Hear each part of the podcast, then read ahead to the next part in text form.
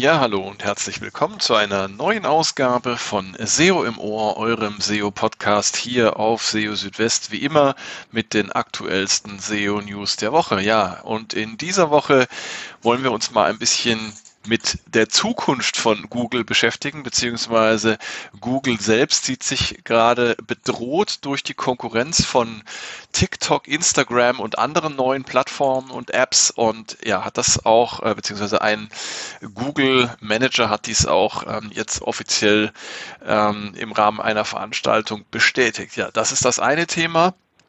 Dann gibt es Änderungen auf den Suchergebnisseiten, was die Suche-Features angeht. Wir sehen zum Beispiel inzwischen weniger ähnliche Fragen. Dafür gibt es pro Suchergebnisseite etwas mehr FAQ und How-to-Snippets.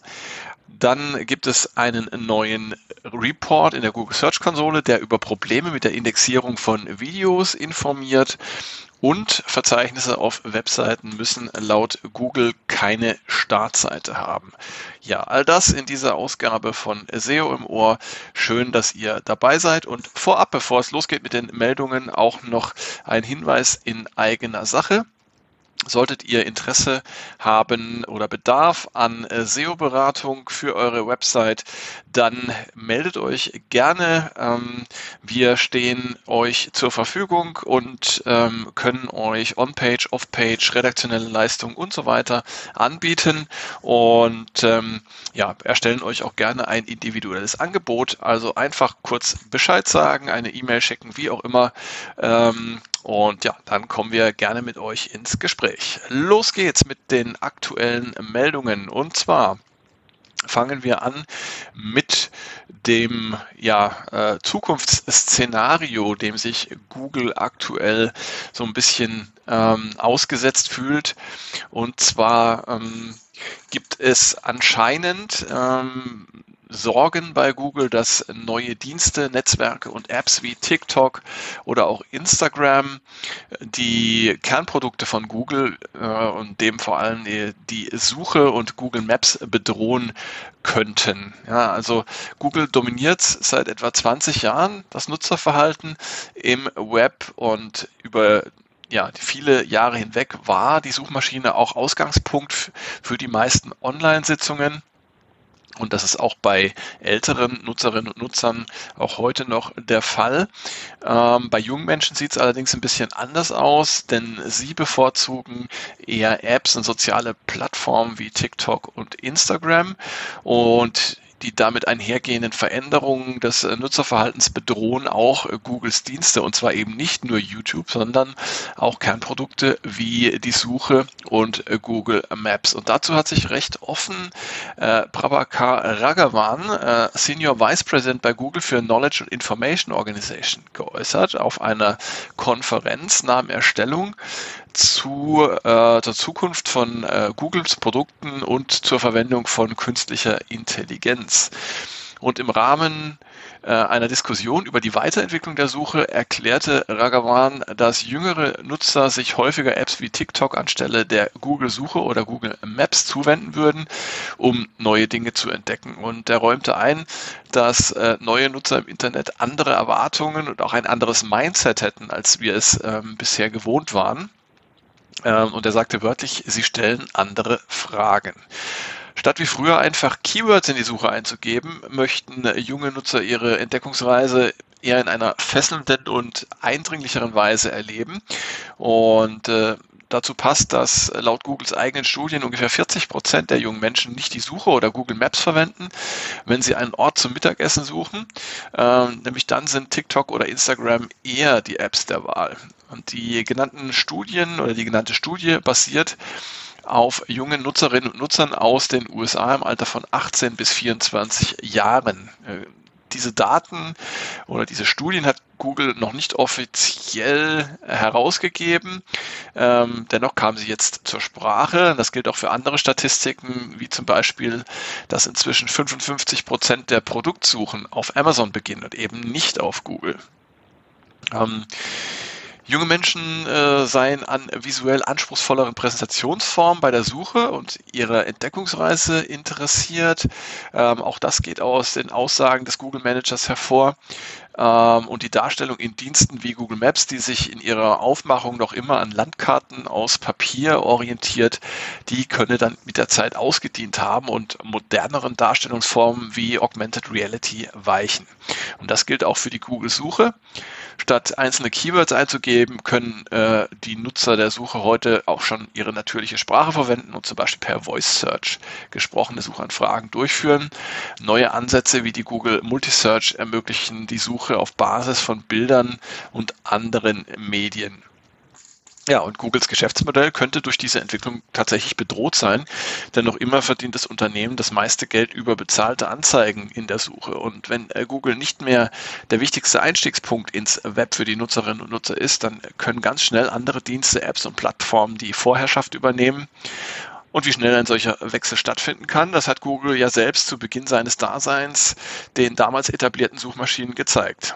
Google selbst versucht diese Entwicklung mit einer Anreicherung der Suchergebnisse, ähm, um weitere Medien und Ergebnisse aus Plattformen wie TikTok zu begegnen und verstärkt außerdem auch äh, visuelle Inhalte, wie zum Beispiel äh, Videos äh, auf den SERPs. Ob das jedoch ausreicht, um Googles po Position zu wahren, das muss man erstmal abwarten. Ja, und natürlich auch für die SEOs unter uns ist das Ganze spannend, ähm, denn auch das äh, könnte, ähm, beziehungsweise auch die Zukunft von SEO könnte durch diese Entwicklung ähm, beeinträchtigt werden. Noch sind es vor allem junge Menschen, die Google den Rücken kehren. Ähm, und auch in der Gruppe der Jüngeren gibt es noch viele Nutzer, die Google und seine Dienste in Anspruch nehmen. Es wäre allerdings fahrlässig, die Entwicklung aus den Augen zu verlieren und äh, ja, Veränderungen im Web können, wie wir gelernt haben, sehr schnell und disruptiv erfolgen. Und wer darauf nicht vorbereitet ist, der hat das Nachsehen. Und das gilt eben auch für diejenigen, die von Google und seinen Diensten leben, wie zum Beispiel ähm, SEOs und Online-Marketing-Agenturen. Also gerade ähm, diesen ähm, Berufsgruppen würde ich sehr stark ans Herz legen, sich ähm, da auf dem Laufenden zu halten und ähm, zu schauen, dass, äh, dass sie keine Entwicklung verpassen, um dann eben auch vorbereitet zu sein. Kommen wir zu einem anderen Thema. Und zwar waren in den letzten Wochen Änderungen auf den Suchergebnisseiten von Google zu beobachten. Und äh, da geht es nicht in erster Linie um die Rankings dieses Mal, sondern es geht um die Suche-Features, die Google ausspielt. Also Suche-Features wie zum Beispiel FAQ-Snippets oder How-to-Snippets, also bestimmte Formen von Rich Results. Und gerade diese FAQ- und How-to-Snippets ähm, äh, haben in den, ja, im letzten oder im Lauf dieses Monats eine, eine Änderung erfahren. Und zwar ist die ähm, Anzahl der, ähm, der FAQ und How-to-Snippets, äh, die Google pro Suchergebnisseite ausspielt, äh, vom 1. auf den äh, 2. Juli um etwa 15 Prozent gesunken. Ähm, in absoluten Zahlen sieht das äh, nicht so beeindruckend aus. Das heißt also, die durchschnittliche Anzahl dieser Snippets ist von 1,7 auf 1,4 ungefähr gesunken.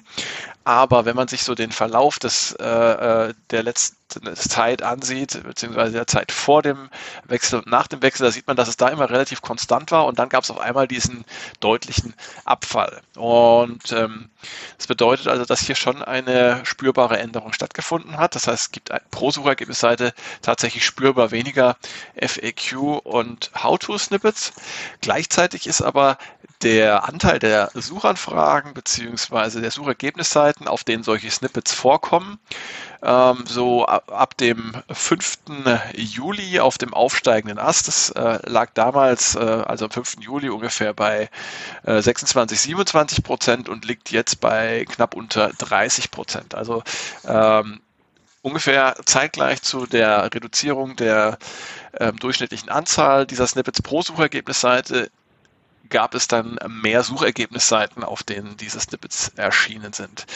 Und ja, passend dazu auch noch eine andere Beobachtung, und zwar betrifft die ein anderes Suche-Feature, nämlich die ähnlichen Fragen. Das heißt, äh, das Feature heißt auf Englisch People also ask, auf Deutsch sind es eben die ähnlichen Fragen.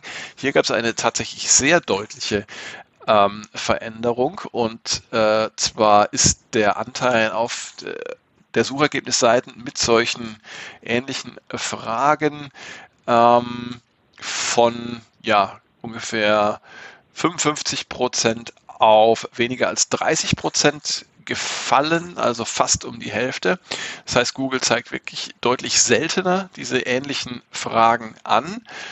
Und äh, ja, auch das äh, fand ungefähr so äh, Anfang Juli statt, und zwar von dem 6. auf den 7. Äh, Juli. Also es scheint wirklich so, als ob in dieser Zeit Anfang Juli da einiges neu eingestellt und kalibriert wurde, was Suche-Features angeht.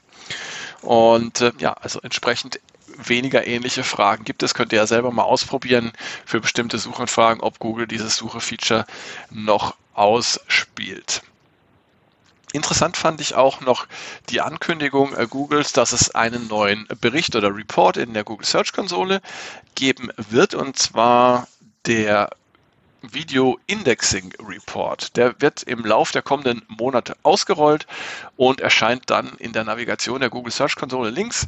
Ähm, sofern Google Videos auf einer Website findet. Für Websites ohne Videos wird der Report natürlich nicht angezeigt. Und ja, ihr findet in diesem Report ähm, Antworten auf verschiedene Fragen. Zum Beispiel, auf wie vielen Seiten hat Google ein Video indexiert? Welche Videos wurden erfolgreich indexiert und welche Probleme verhinderten das Indexieren von Videos? Ähm, nach dem Beheben eines Problems äh, könnt ihr den Report auch verwenden, um die Fehlerbehebung zu verifizieren und die Aktualisierung der betroffenen Seiten im Google Index zu verfolgen. Ja, und ihr bekommt auch eine schöne Liste von möglichen Problemen angezeigt, wenn es nicht klappt mit der Indexierung. Zum Beispiel, dass ihr ein nicht unterstütztes Videoformat verwendet oder dass ähm, ein Video zu groß oder zu klein ist, ähm, dass keine Thumbnail-URL bereitgestellt wird und so weiter. All das zeigt euch dieser Report an. Ihr dürft diesen Video Indexing Report übrigens nicht verwechseln mit dem Rich Results Report für Videos denn ähm, der Video Indexing Report, der neue, bezieht sich auf die Indexierung von Videos, hat aber nichts mit strukturierten Daten zu tun. Und der Rich Results Report ähm, für Videos, der wurde nicht verändert und der wird auch weiterhin angeboten. Und ja, zugleich wird Google auch das URL Inspection Tool in der Search Konsole für Videos erweitern ähm, damit ihr den Indexierungsstatus von Videos für einzelne Seiten prüfen könnt. Und erkennt Google beim Abruf einer Seite äh, über das URL Inspection Tool ein Video, dann werdet ihr oder erhaltet ihr die folgenden Informationen, äh, Details wie die URLs von Video und Thumbnail, den Status der Seite, der aussagt, ob das enthaltene Video indexiert wurde oder nicht und auch eine Liste von Problemen, ähm, die die Indexierung des Videos verhindern, sofern es Probleme gibt. Ja, also ein nützliches neues Tool für diejenigen von euch, die eben Videos äh, auf ihren Websites anbieten. Ja, und zum Schluss noch was, was so eher in Richtung äh, SEO Basics oder äh, technisches SEO geht. Und zwar müssen Verzeichnisse von Webseiten laut Google keine Startseite haben die URL-Struktur von, von Websites ist ja normalerweise geprägt von verschiedenen Verzeichnissen beziehungsweise Ordnern, die auch in der URL dann jeweils abgebildet werden. Ähm, diese Verzeichnisse oder Ordner bilden die verschiedenen Bereiche oder Kategorien der Website ab. So kann es zum Beispiel unterhalb einer Domain äh, die Pfade slash shop oder slash blog geben und darunter befinden sich dann entweder weitere Pfade wie äh, slash shop slash T-Shirts oder äh, einzelne Seiten wie slash shop äh, und dann slash artikel.html.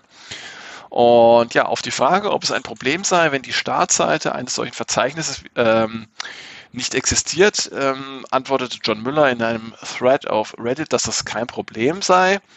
Ähm, das heißt also, ihr müsst tatsächlich dann unter slash shop, wenn sich darunter dann noch weitere Pfade oder Seiten verbergen, müsst ihr da nichts anbieten. Also wenn man slash shop aufruft und da kommt dann äh, äh, kein Inhalt oder die Seite ist nicht verfügbar, dann ist es aus Sicht von Google zumindest mal kein Problem. Aus Sicht der User Experience würde ich aber tatsächlich empfehlen, ähm, solche Startseiten auch anzubieten, denn ja viele Nutzer navigieren eben auch anhand der URL-Struktur und möchten dann eben gerne auch eine Startseite haben, wenn sie einen entsprechenden URL-Pfad aufrufen.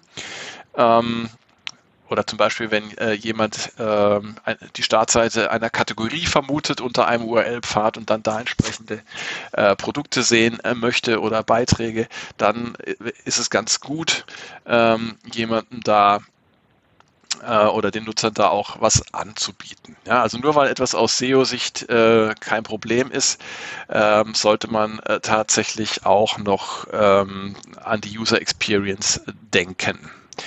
Ja, und damit sind wir auch schon wieder am Ende von SEO im Ohr. Sehr schön, dass ihr wieder dabei äh, gewesen seid. Ich freue mich sehr darüber und ähm, freue mich auch, wenn ihr mir Feedback schickt. Ähm, ihr könnt mir auch äh, Themenwünsche, Fragen und alles andere äh, zukommen lassen. Gerne über die E-Mail-Adresse info at seo-südwest.de über die sozialen Netzwerke ähm, ebenso möglich. Und ähm, ja, äh, folgt mir doch gerne auf Spotify. Da habt ihr die Möglichkeit, ähm, SEO im Ohr zu abonnieren. Und da würde ich mich natürlich auch sehr freuen, wenn ihr mir eine Bewertung dalassen äh, würdet. Ähm, und äh, ja, ansonsten bleibt mir eigentlich nicht mehr, als euch dann äh, auf die nächste Folge von SEO im Ohr zu verweisen, die dann in etwa einer Woche zu erwarten ist. Und in der Zwischenzeit informiere ich euch auch täglich auf SEO Südwest mit den aktuellsten SEO News. Dann macht's erstmal gut. Bis dahin. Ciao, ciao. Euer Christian.